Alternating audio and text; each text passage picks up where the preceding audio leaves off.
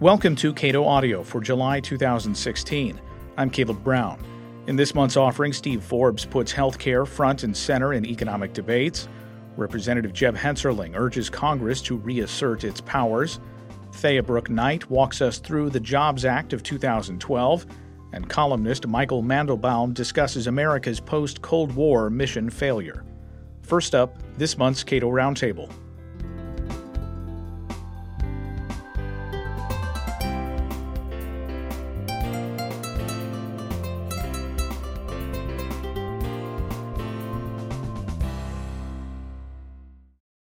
Fifteen years ago, the United States went to war in Afghanistan. Shortly thereafter, went to war in Iraq. The United States is now at war in countries we aren't officially at war with, uh, and we are periodically executing military operations such as bombing campaigns in seven countries. And uh, here to talk about restraint, the possibility of returning to some restraint in foreign policy, Trevor Thrall, Senior Fellow at the Cato Institute, and Ben Friedman, Research Fellow in Defense and Homeland Security Studies at the Cato Institute. Gentlemen, welcome. Thank you. Thanks. So, uh, to begin here, uh, we've been through now three, well, two presidents that have uh, been at war for almost their entire tenures.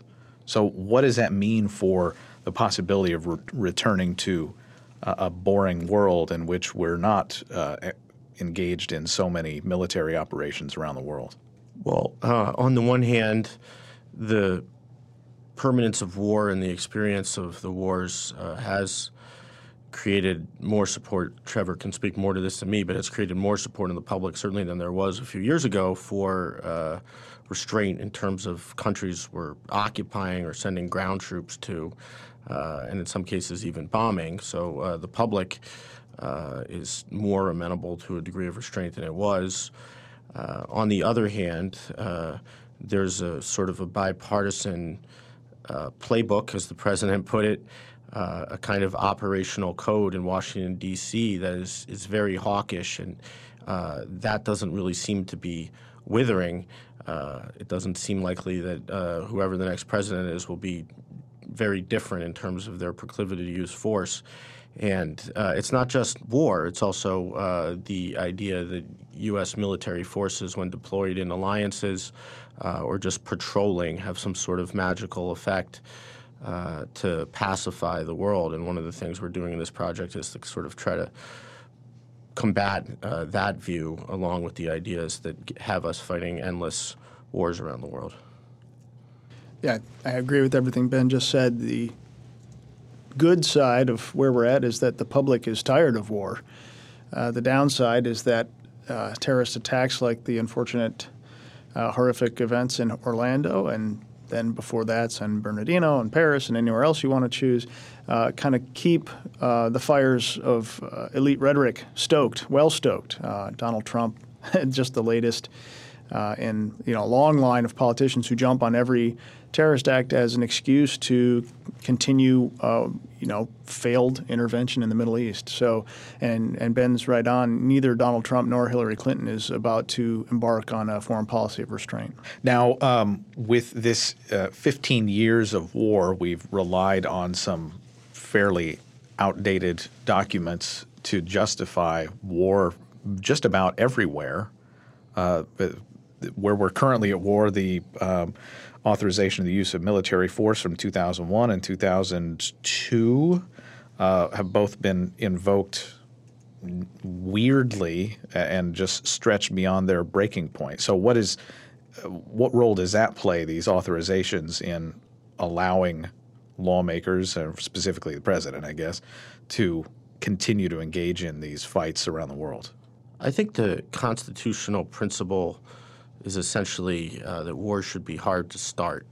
And uh, if you say that a bunch of different campaigns or wars in different places against different enemies can function on the same grant of congressional authority endlessly, uh, it makes wars fairly easy to have or easier.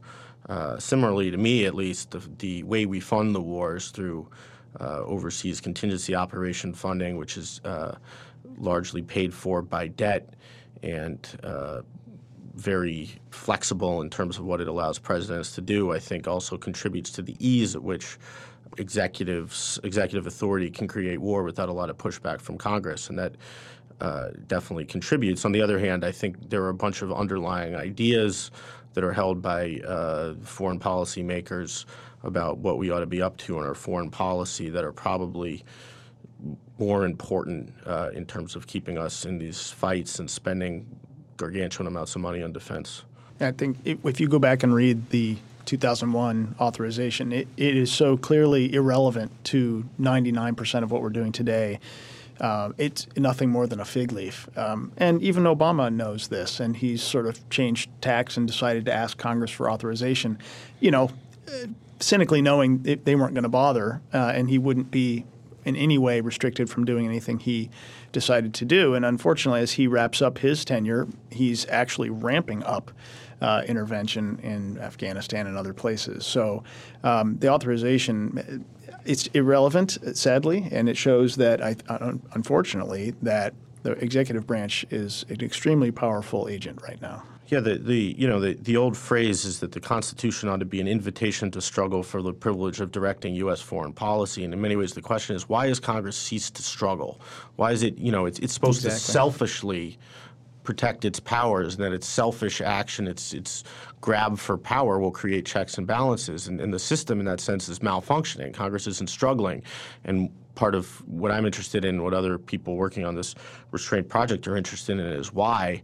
I think a lot of it has to do with U.S. power and safety in, a, in an ironic sense, in the sense that we don't pay really high costs of these wars. They're so cheap uh, that the public can remain kind of disinterested, uh, and the issue isn't that salient. So this sort of elite uh, beliefs and the executive branch can kind of do what it wants without a lot of really much democracy in the true sense of the word. Yeah, and let me throw on the fire. Um, the role of the news media.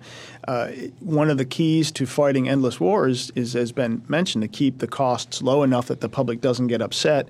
One of the ways that you ensure that the public doesn't really even understand what the costs are is you just don't talk about it very much in public. So you rarely hear Obama talk about what the military, he doesn't announce new troops going overseas, nor does he talk about drone strikes, nor does he talk about bombing campaigns or any of these sorts of things. And so the news media because they essentially just like to report what people say, not what they should be saying. Um, the news media is not helping very much uh, to inform the public. And, and the, you mentioned drones. This is one of a few methods to reduce the visibility and cost of war so that people don't pay that much attention to it. Absolutely. Yeah, I mean, over there is a long way away to begin with, and when uh, there are few people involved, there's no one even to come back and tell you stories. Uh, so it's you know, drones are a pretty effective way of keeping things uh, quiet. Also, with drones, I think there's a sort of a mismatch in terms of the timing of the perceived benefits and costs. So even if you think there are costs, uh, they tend to be longer range. They tend to be blowback. The argument is, which I think is basically right, that you know this creates a lot of resentment in the long term, which can create anti-Americanism and even uh, fuel uh, violence, terrorism against the United States.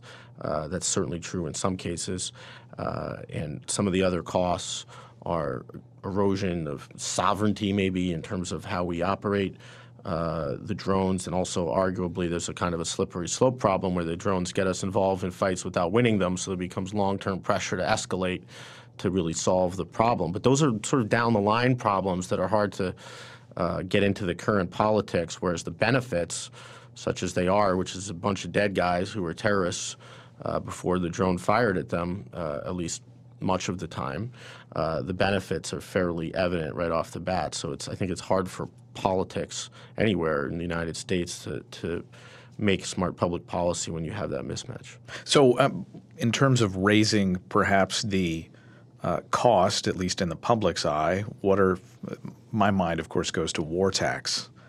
Uh, thinking about actually making a lot of these costs explicit and visible to the public, at least the dollar uh, costs. Is, is, that anywhere on the table or under discussion anywhere outside of this room?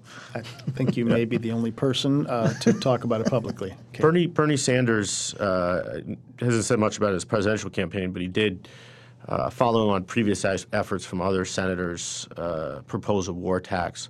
I think you could have a war tax or a war uh, requirement for an offset for war spending. So there's a way to write it uh, legislation that says you have to pay for the wars. It can be through a tax previous in a different bill that comes before that explicitly says it's going to pay for this, or it could say you have to have offsetting cuts from something else. And uh, that way you have sort of a fight, at least to some extent, uh, in Congress for, because presumably you're gouging some other important interest, uh, and uh, you at least kind of have to weigh the trade-offs. Right now, because we fund wars through overseas contingency operation funding, which is outside the budget caps that are on the Department of Defense. This is the only part of the defense budget, uh, military spending, uh, that can be paid for at the moment with, with the deficit and uh, with debt. And I think that's actually kind of backwards. I think you, you, you ideally, you, even if you didn't have a defense cap on regular defense spending, uh, I think you'd want to put it particularly on war spending because we mm-hmm. tend to not feel the cost now, at least for these sorts of drone wars. But so that that's a corollary, Ben, to, to your phrase: wars should be hard to start, and wars should be hard to pay for.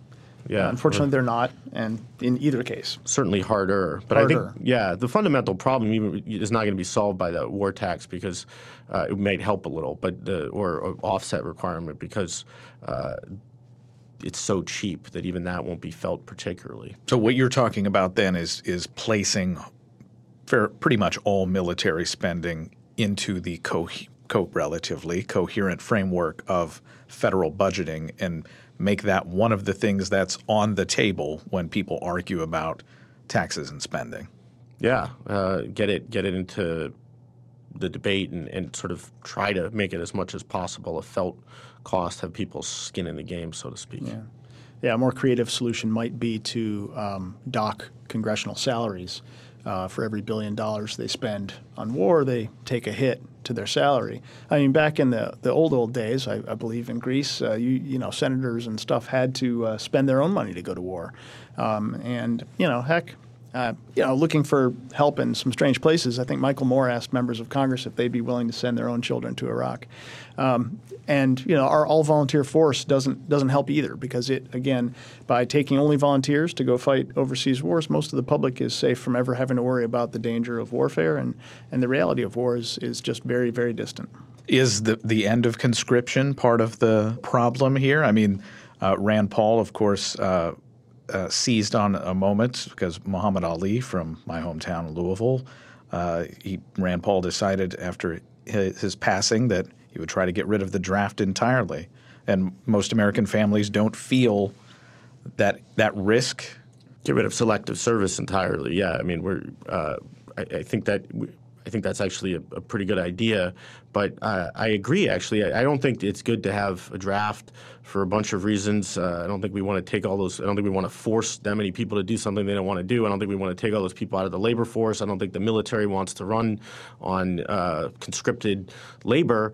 On the other hand, I think what you say is true. Uh, people are more likely to oppose wars if they or somebody they're close with is likely to serve. We got pretty good data on that, uh, studies on that from Vietnam. So uh, I think in general it's a good thing that we got rid of the draft, but a cost of that was that it made wars a little harder to start and the public a little more likely to remain apathetic about them. Although even Vietnam, you know, it took the public quite some time and a lot of dying before the opposition uh, increased. Yeah, and again, that goes to show how important the elite consensus about something is. In the early days of Vietnam, both Democrats and Republicans were in full support, and the public went along as you know they should, in a sense. Um, and the same thing is true today, to a large degree. That the the public sees the cues from both Democrats and Republicans as being very pro-intervention, and so they don't question too much. Uh, again, since all the costs are distant and, and far away, there's no real reason to complain. Since World War II, uh, there has been, and correct me if I'm wrong, a fairly steady decline in the number of uh, members, share of members of Congress who had been in the military. What impact does that have on the willingness to sort of, one, stand by and let the executive do whatever it wants with respect to war, and two, actually uh, voting to authorize or being a little more circumspect in uh, evaluating a proposal to go to war? I think the number one problem is just plain old ignorance.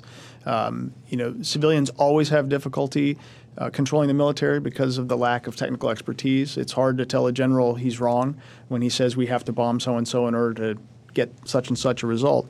Uh, and when you have an, a, a, Congress entirely full of people who have never served, um, there's really they have no way to challenge a president coming at them with all sorts of you know intelligence and, and arguments from the them from the military. And so I think that that's a big problem. And the second thing is there's also some data on this from various polls.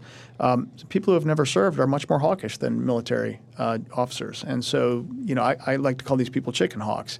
Uh, people who have never served but who find every military intervention very attractive.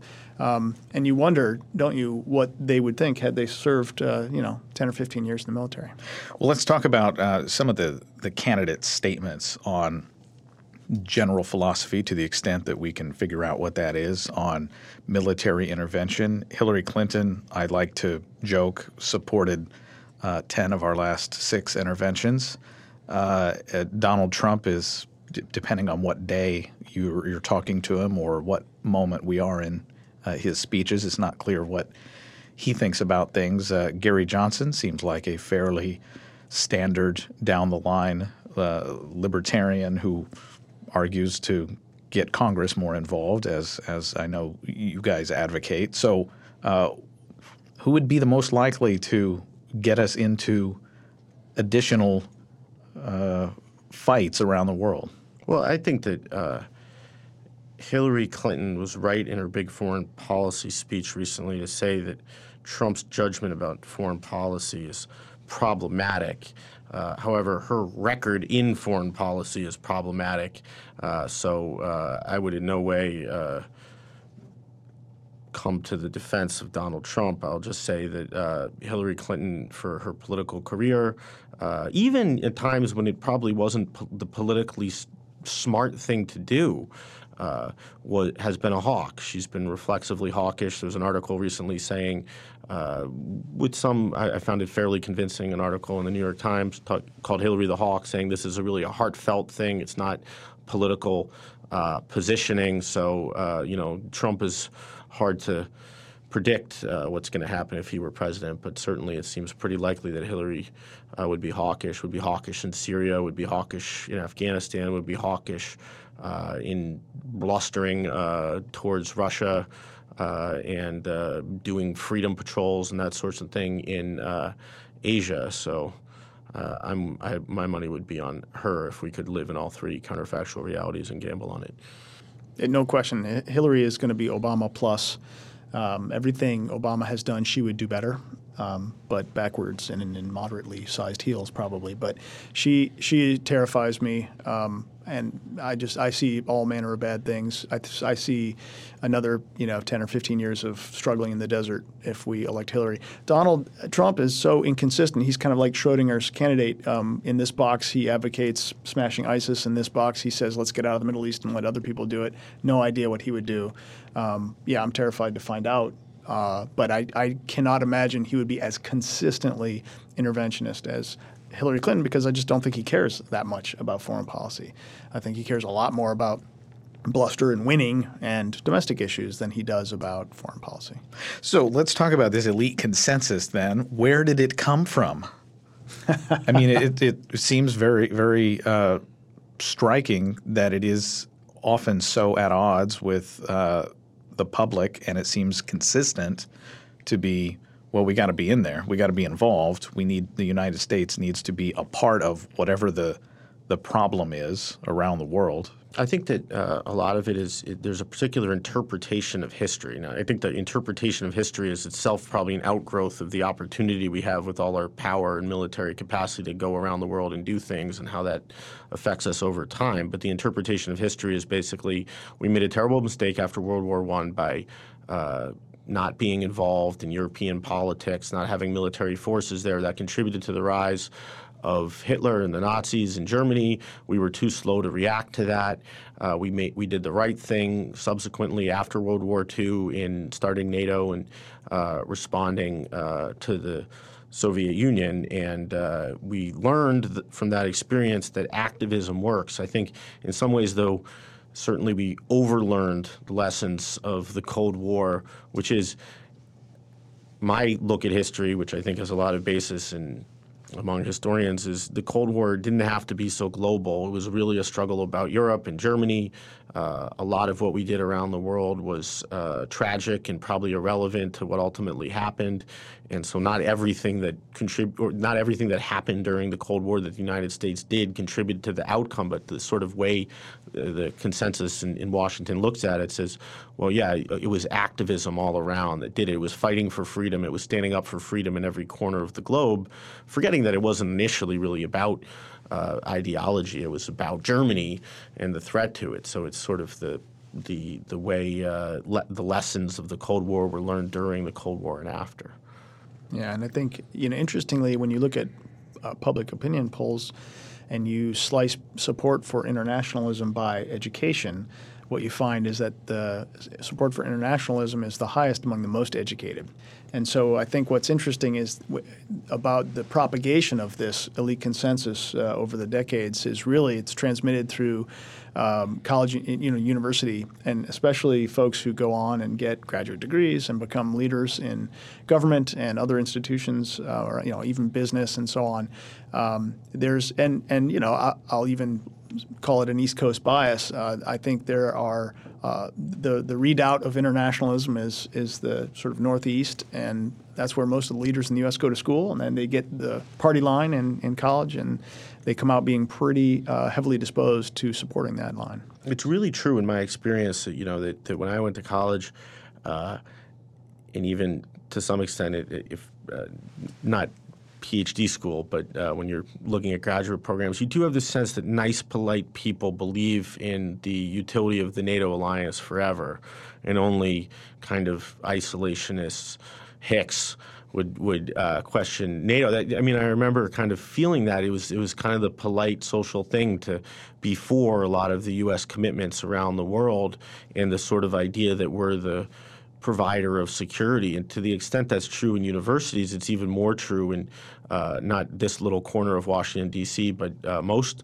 of Washington, D.C., where I really think there's, uh, because of the way these uh, commitments and wars even have been justified and sold over time, there's, it's been very socialized among the people uh, who are ambitious and want to serve in parties, and people understand for professional reasons that you know you don't go around saying certain things if you want to be uh, you know, Secretary Friedman or Undersecretary Friedman or whatever. So it's it's it's a combination of I think arguments that were made uh, and then how they were learned over time, over decades.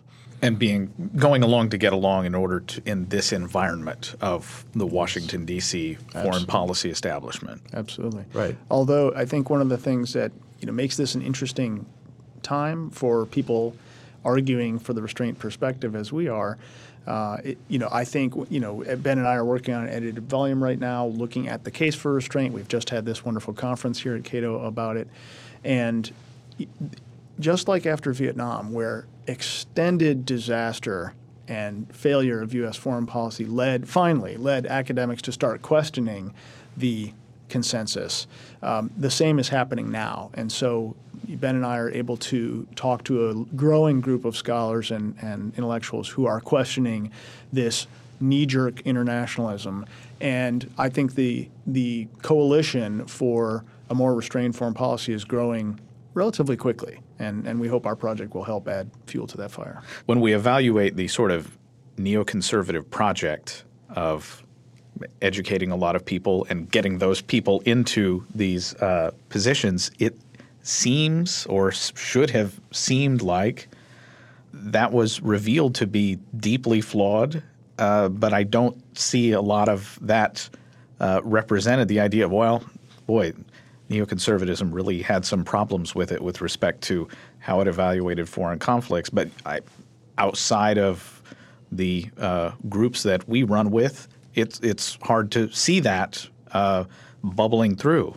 I, I think that this is a complicated subject, but democratic societies are probably better at evaluating themselves than non-democratic societies, liberal democratic societies. We have for free press and so forth. Uh, that said, liberal Demo- this liberal democratic society, uh, it, which is maybe as good as any society at evaluating its own uh, successes and failures, is across the board pretty terrible at it. And uh, when you tend to get actually sort of moment, least certainly in foreign policy, moments of reflection and uh, critical evaluation of ideas that got you into trouble, tends to be rare occasions where fairly disastrous things happen.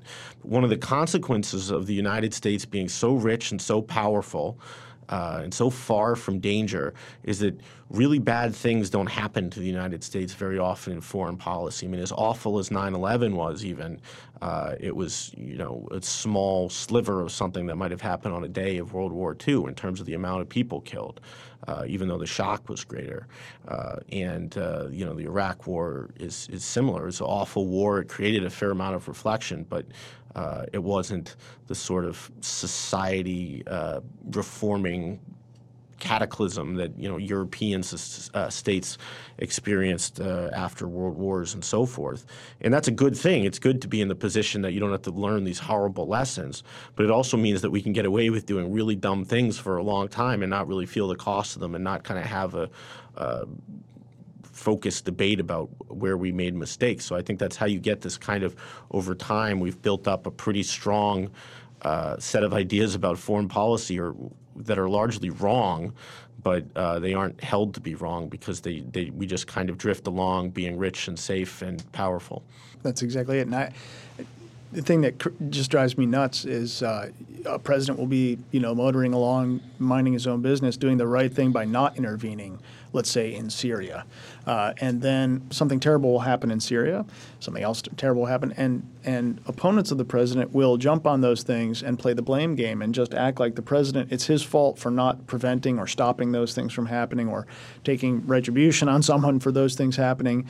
Uh, and because the U.S. is so safe and powerful, y- you can make these assertions and arguments, and you can even go do the dumb thing that you didn't really need to do. Um, it, it, just creates a, a, cycle of very irresponsible politics, basically. It's a strange and wild thing to be at war in seven nations, uh, bombing or having troops in seven countries. Uh, which by at any historical time is a lot. You know, I mean, what we had, we were at war in more places during World War II, but uh, it's a lot of places. Uh, granted, we're not doing that much in a lot of them compared to what we might be doing, given all the forces we have. But still, to be at war in seven countries and have the main criticism of the president, not only from Republicans, but even from his likely successor, Hillary Clinton, uh, the main criticism be that he's been too soft and too weak is kind of wild. I mean, it's I think it's difficult for Americans to to take a step back and look at things that way. But if you said, look, you, you know, in 40 years, your country's going to be at 40 years ago, your country's going to be at war in seven places, and everybody's going to be uh, knocking the president for being such a surrendering. Uh, weakling, it, it, would be surprising. I think it's actually inconceivable. I mean, I, I, there's no way I would have ever imagined. All right, gentlemen, we're going to leave it there. If you'd like uh, to dig deeper into uh, these kind of issues, you can watch or listen to uh, the conference recently held on June 15th, uh, The Case for Restraint in U.S. Foreign Policy, a day long conference at the Cato Institute. Trevor Thrall and Ben Friedman, uh, thank you.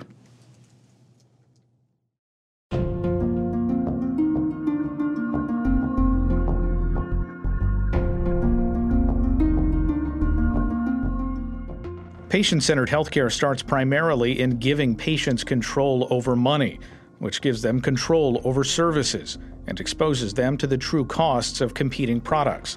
At a policy forum in May, publisher Steve Forbes discussed how healthcare economics helps drive the economy. The economy is in a rut.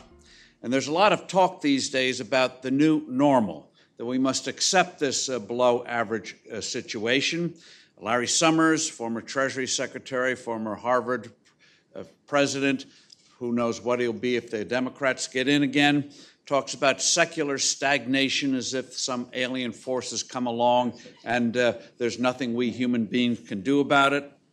It's all nonsense. The rut that we're in today, which is having profound implications around the world, uh, bad economies lead to bad politics. We see that everywhere around the world. It comes from mistakes. And the nice thing about policy errors is they can be corrected. Those errors can be corrected.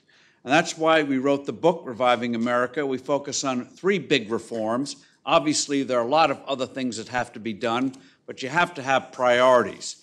So we prioritized on health care, on a new tax code, and getting our monetary system back on track for the first time in almost half a century. Healthcare is an obvious one, makes up almost 20% of the economy, but also it's the most personal thing possible. Much more than taxes and the like, healthcare for us, for our families, our friends, our loved ones. So this leads to the question, why do we have a crisis in healthcare? It's not the quality of healthcare in this country. Overall, it's the best in the world. You can see it in cancer survival rates. Western Europe has many fine medical institutions, but in terms of survival rates, that is five years. I had it several years ago. In terms of five years, you do much better in this country than you do anywhere else in the world. Some say it's because there's too much demand. People like me are getting older. We want more health care services. Therefore, the prices keep going up and the system goes kablooey. But just step back for a minute and ask yourselves why is demand for health care considered a crisis, whereas demand for anything else in this economy is considered a great opportunity? Uh, people want more enlightenment. Cato will be glad to help out. Is that good, Peter? A little sucking up? Yeah, good trying to make sure I get my free lunch after this. And, and in terms of apps, you want more apps? Writer's glad to help you out. You want more cars? Detroit and other manufacturers glad to come to your assistance. So why is demand for healthcare considered a disaster, as demand for anything else in this economy is considered a great opportunity? The answer is we don't have real free markets in healthcare. It's all third party dominated. The real customers are government, insurance companies, and employers. The patient is at the end of the line. Proof of it is, because we've grown up with this system, we don't realize how peculiar it is. You go to a clinic or hospital and you ask in advance what the treatment's going to cost, get a very strange look. It means one of two things either you're uninsured or you're a lunatic. Why would you want to know the price? What's it to you? Don't worry about it. Insurance will cover it. Then we'll tell you how much you owe at the end of the thing. But just be passive about it. Another proof of it is the crummiest motel in America wouldn't dare put you in a room with another guest, a sick guest with a curtain in between, as they routinely do in a hospital. Robes. You go to a hospital, they look like they, the robes they give you uh, come, look like they came from a Salvation Army dump, you know, a dumpster. That the, these things that humiliate you can't get around. I mean, and so the problems when you have this top-down system, third-party payer system, almost Soviet-style system, is they always try to cure the problems with more regulations. But it's like whack-a-mole. One problem comes up, you whack it, ten other problems come up, whack, whack, whack, which is why doctors and hospitals spend more time filling out forms than practicing medicine. Why we're having a doctor shortage. No one is happy with the system we have today. Medical costs are still going up. You go to a hospital, that's bad enough, but people, it's a very unsatisfying experience. You wonder, do the hospitalists, as they call them, talk to each other? Do the specialists talk to each other? You tell them Aunt Tilly can't have this kind of medication. They give it to her anyway. Uh, it's an unsatisfying experience. Uh, deductibles under the so-called Obama health care exchanges. Yes, you may get the insurance, but if health care becomes more unaffordable than ever because you have $500,000 deductibles. Not quite that bad, but it's become out, out of reach. And so, normally in a free market, best practices are quickly imitated. You know, iPad, iPhone comes along, Samsung and others say, oh, we've got a better device, a more improved device. You don't get that kind of thing in hospital. I'll just give you one quick example breast cancer. You're supposed to have mammograms to discover breast cancer. Well, it turns out if a woman has dense breast tissue, and half the women do, the mammogram and the so called improvements on it don't discover it. They only discover it one fourth of the time. There's a new practice out there, new new treatment called molecular breast imaging, where they put a tracer in and it will find breast cancer in women. That's why many times a woman has a mammogram, says, "Oh, you're you're great." Then a month later, they find out they have a tumor the size of a baseball. Why? Why didn't they find it? Because now you'd think that something like uh, the, this new way of discovering breast cancer, molecular breast imaging, MBI, which Mayo and a handful of others have been pushing, would be quickly imitated and saying, this is the way to go. No. So if you have a mammogram, ladies, insist on MBI, because otherwise you may miss it. So the key thing is in healthcare, the key thing is, and we outline it in the book, is getting the patient in control again for the first time ever. As you know, the system came about because of World War II, wage and price controls. They couldn't pay people because of labor shortages, because everyone was going in the armed services, young people. So they had, paid, had to pay people in kind. Government said you could do it with benefits rather than cash. Then after the war in the 50s, the IRS made a tax ruling that embedded the thing. So we have this crazy system today. And so the thing about free markets, as you know, always turns scarcity into abundance. We see it in what we used to call cell phones. You know, the first one from Motorola 30 years ago, big as a brick, uh, uh weighed like a brick, big as a shoebox, a 40 minute battery life. First one, $3,995. Now there are billions of them around the world. They almost give them away depending on the uh, plan you have. Smartphone, $100, about to go down to $50. Scarcity into abundance, how do we get that in healthcare? We outlined some of the basic reforms. One would be nationwide shopping for health insurance instead of having all these state cartels. Have hundreds of companies compete for your business, equalize tax treatment. If a self employed and businesses get a tax deduction, why shouldn't uh, uh, patients and individuals have it or have equalize it? How about transparency? How about having hospitals post prices and clinics post prices for all their services? So one, one charges $2,000 for an MRI, another one 350. Have transparency. How about requiring transparency on how many patients die from infections received after they're admitted to a hospital? It's a national scandal. No restaurant could get away with that. Chipotle didn't kill anyone, thankfully, but uh, the stock and company took a huge hit. But yet, thousands of patients die unnecessarily in our hospitals.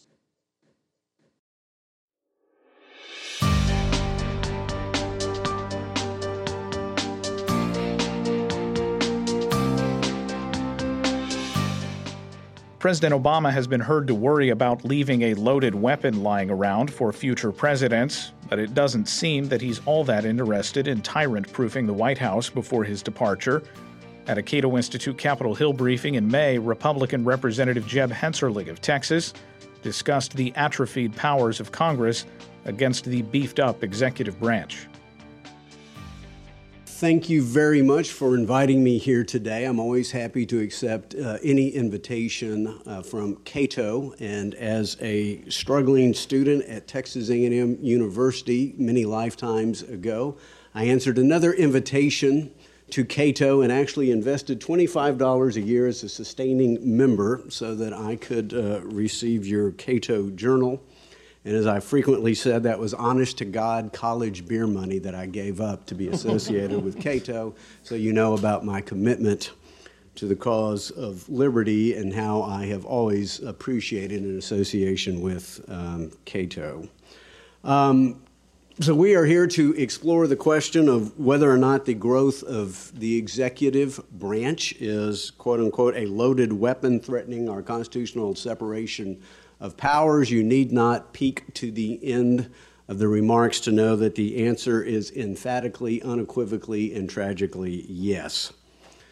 Many of you have uh, heard this story uh, before, uh, but at the dawn of the Republic during the Constitutional Convention, at its conclusion, uh, Franklin left Independence Hall, and a lady was known to shout from him afar, Mr. Franklin, what kind of government have you given us? Most of you know the answer a republic if you can keep it. Unfortunately, we have not done a very good job in keeping faith with the founder's vision of the republic, and it remains an open question will we be able to keep the republic in an era where the separation of powers has waned? Instead of having a limited federal government operating from clearly defined enumerated powers, we now have a leviathan that has metastasized into the nation's largest creditor, debtor, lender, largest employer, property owner, tenant, insurer, healthcare provider, and pension underwriter, and the list goes on.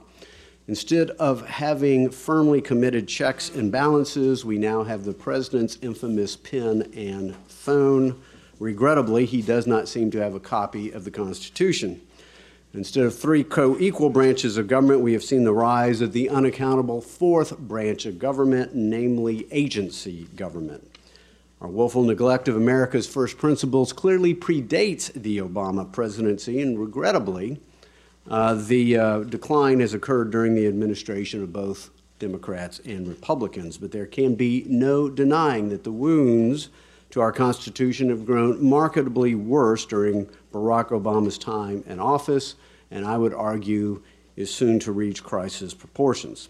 As a member of Congress, clearly I have no more important job or sacred duty than fealty to the Constitution, yet I do not recall a time in my lifetime when the Constitution was more under assault than it is today.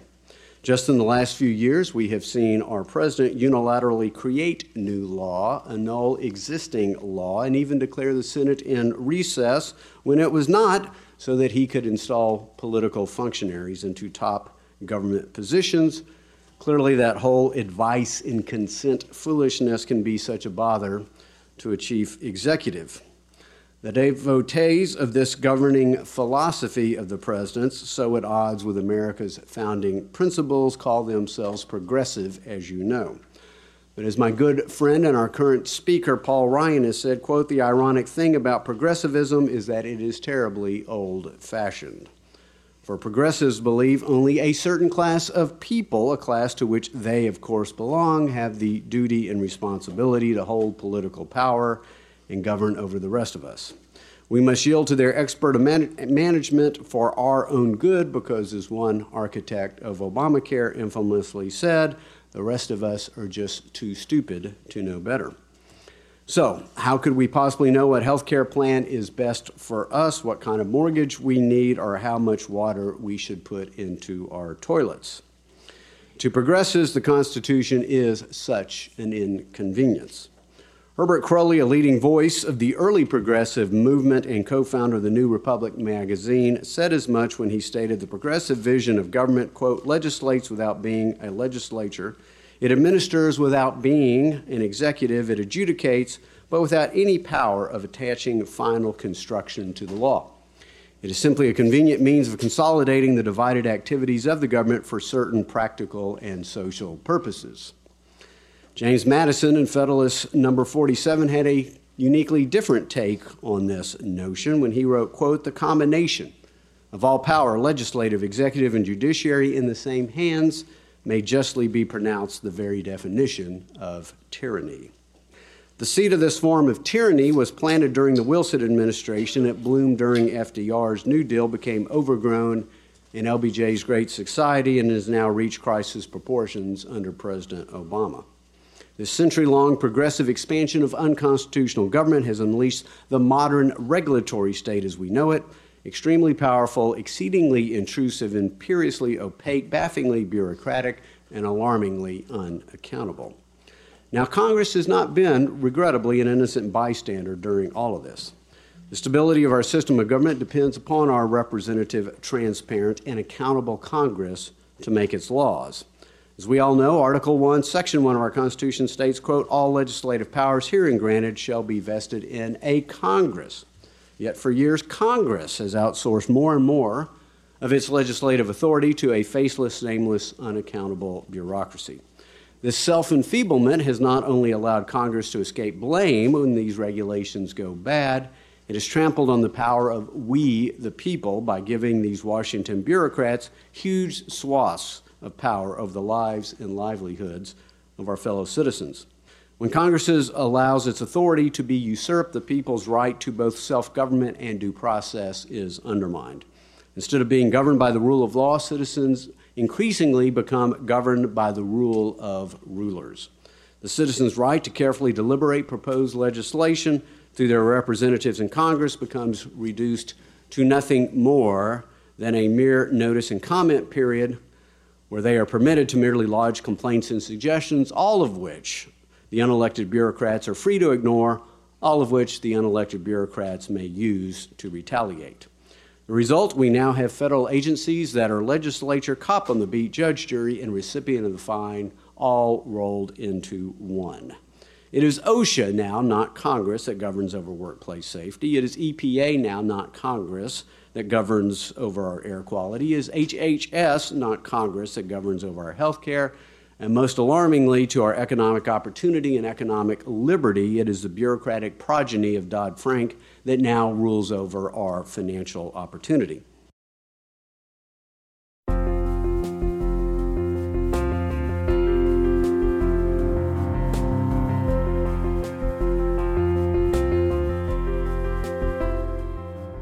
For decades, economic dynamism and creative destruction powered U.S. economic growth.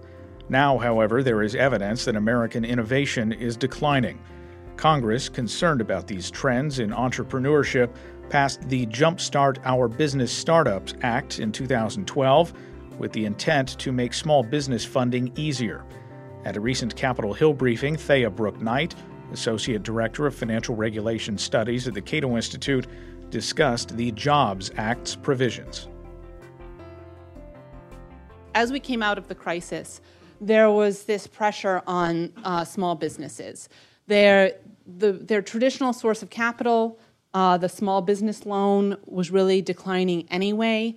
Um, there was an overall credit crunch. It was just difficult for everybody of any kind to get credit.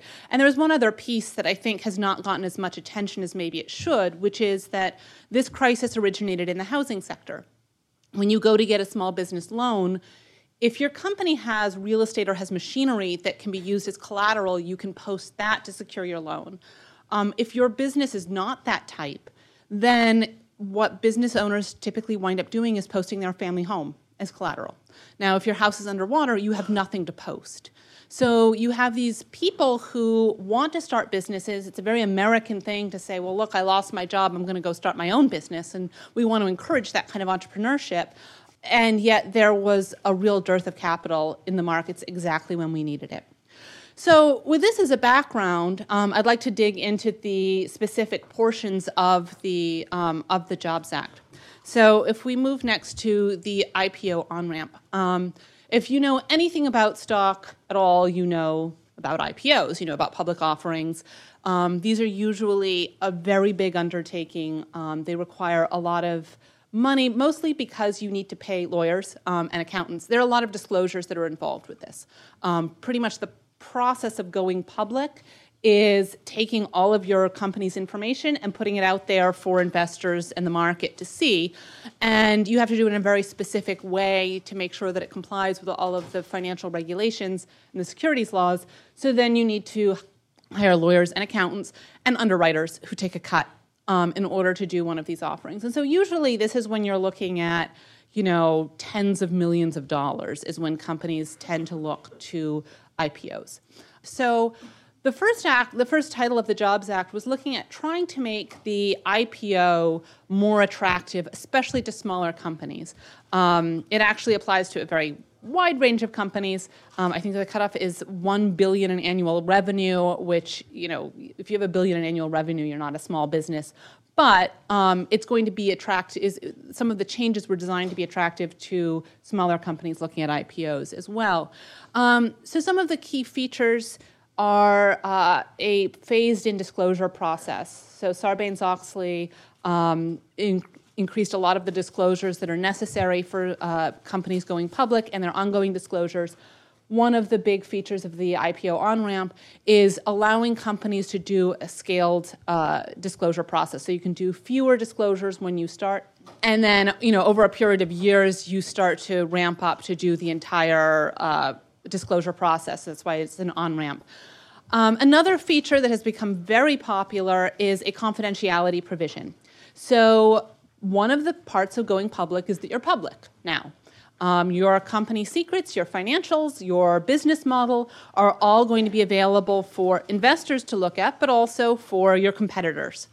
Um, and this means that going public is a big risk. There's not only the risk of you know, are you going to actually sell out your issue? But there's also the risk of now the entire world knows how you do things um, and knows exactly the financial condition of your company um, and any of your IP that hasn't been fully patented yet. So this is something that companies uh, may feel a little bit unsure about. So you, you're going to go out, you're going to do this IPO um, because of the way the securities laws work in the past you hadn't you'd have to do all of your filings and make all of these disclosures make all of this information public before you know how well your ipo is going to do And so that's a big risk. So one of the things that the IPO on ramp does is it allows you to do to start the process confidentially and to do a testing the waters so that you can go out and you know talk to some investors and see what institutional interest is in your offering before you go through the final process um, of doing your IPO. The IPO on ramp um, provided some interesting data for us if you're interested in finding out what investors actually care about. So, a lot of companies, even though they would be eligible to provide only two years of audited financials, actually were providing three years of audited financials. And the reason for that is that that's what investors wanted.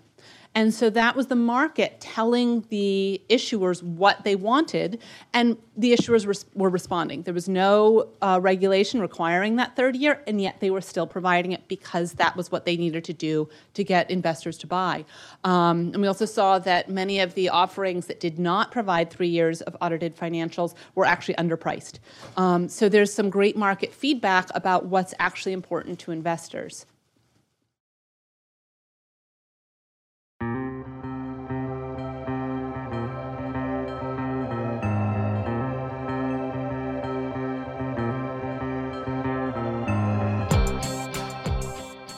American intervention since the Cold War is the story of good, sometimes noble, and thoroughly American intentions coming up against the deeply embedded, often harsh, and profoundly un American realities of places far from the United States. So says columnist Michael Mandelbaum in his new book, Mission Failure America and the World in the Post Cold War Era. He discussed his book at the Cato Institute in May.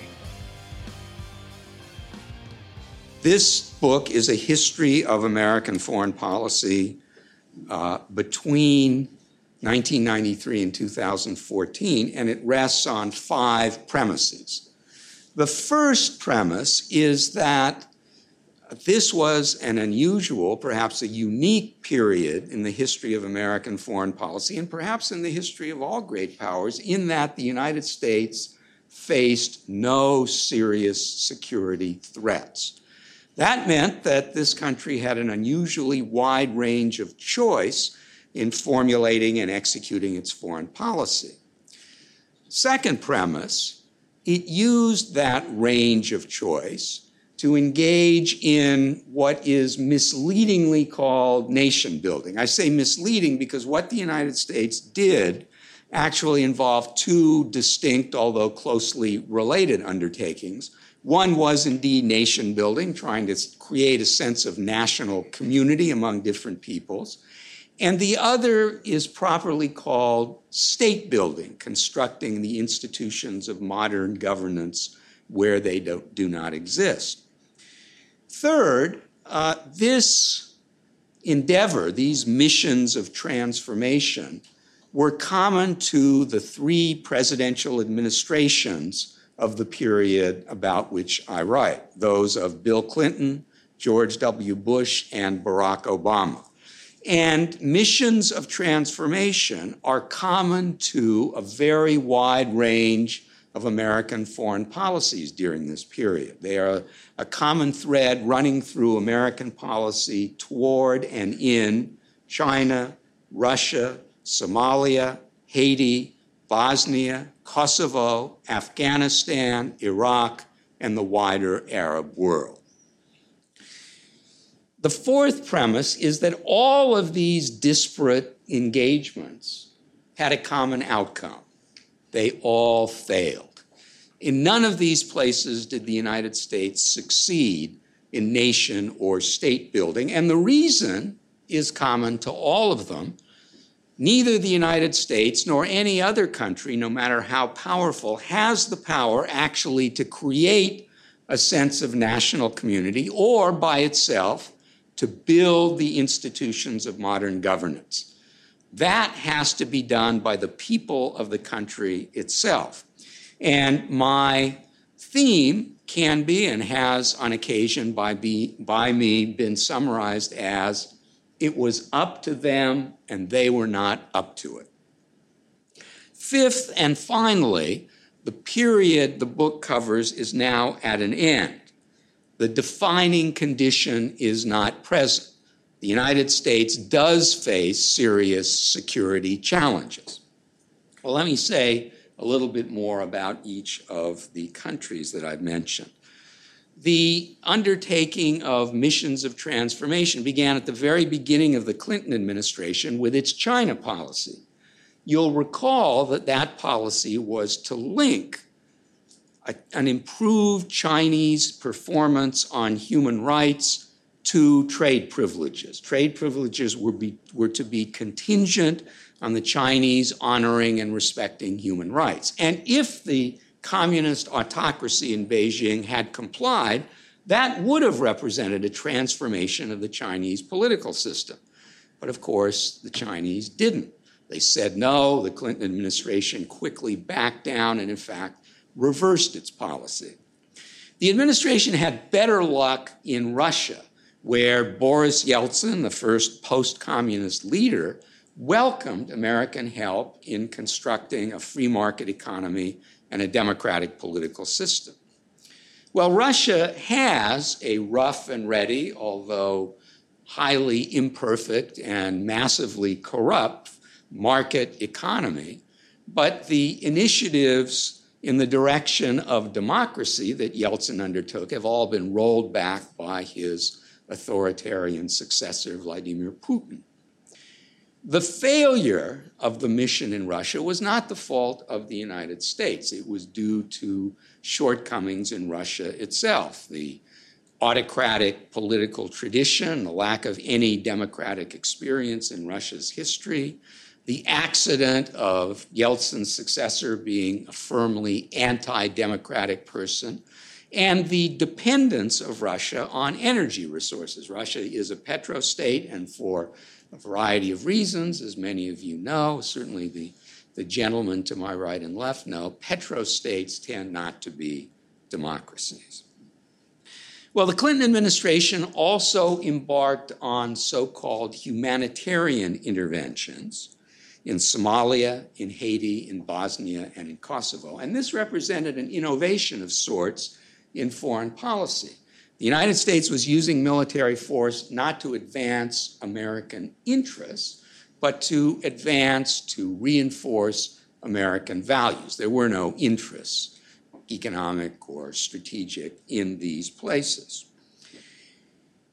The United States did succeed in every case in removing the cause of the, or at least the proximate cause of the humanitarian crisis, a government that was oppressing its people, although in no cases did this represent a large military achievement. But in the end, the United States did not make any of these countries prosperous or democratic, and in some cases they were not and still are not even peaceful. Then came the attacks of September 11th, which had a profound impact on American foreign policy. They led to three wars that the United States would not otherwise have fought. The war on terror, about which John Mueller has written eloquently and on whose writings I have depended for writing the section on the war on terror, and then the wars in Afghanistan and Iraq. Afghanistan displayed the same pattern. The United States did remove the Taliban, and for a time, the lives of Afghans improved. They have nowhere to go but up.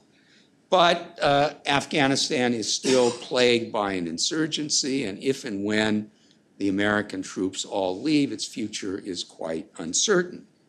As for Iraq, there the United States failed at both nation and state building, and it followed another familiar historical pattern, an older one, one that dates back to the uh, Korean and Vietnamese wars. This is a pattern uh, established in uh, John Mueller's path-breaking book, War, Presidents, and Public Opinion. In all three wars, uh, the American military role started out as popular, but became unpopular as and because American casualties rose. In all three cases, the American public never turned against the professed goals of the war, but the public decided that the price the United States was paying was too high and it wasn't worth doing. Now, there are a number of narratives that have sprung up both during and after the Iraq War that take the position that if only the United States had done something differently, if only it hadn't made the mistakes it made, could have achieved a much better outcome. Some argue, for example, that if only Ambassador Bremer hadn't disbanded the Iraqi army, things would have been mo- more peaceful. Others argue that if only President Obama had not followed through on the original commitment by George W. Bush to, to withdraw all American forces by 2014, all that followed, including the rise of ISIS, would not have occurred. In the chapter on Iraq, I explain why, and, and by the way, Iraq gets its own chapter. There's a whole chapter devoted to Iraq. And I explain why I find these counter narratives unpersuasive. My conclusion, it's of course a matter of judgment, not a matter of fact, but my conclusion that as that in Iraq, as in other places, America undertook a mission impossible.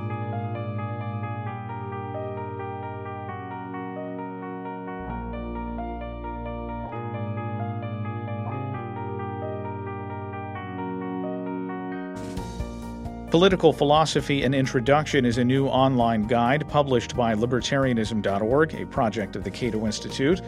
Political philosophy is a primer on major theories of justice, arguments philosophers have made for and against these theories, and how to be more thoughtful and rigorous in our own thinking. You can find political philosophy at libertarianism.org and at online retailers nationwide. That will do it for this edition of Cato Audio. I'm Caleb Brown. Talk to you again next month.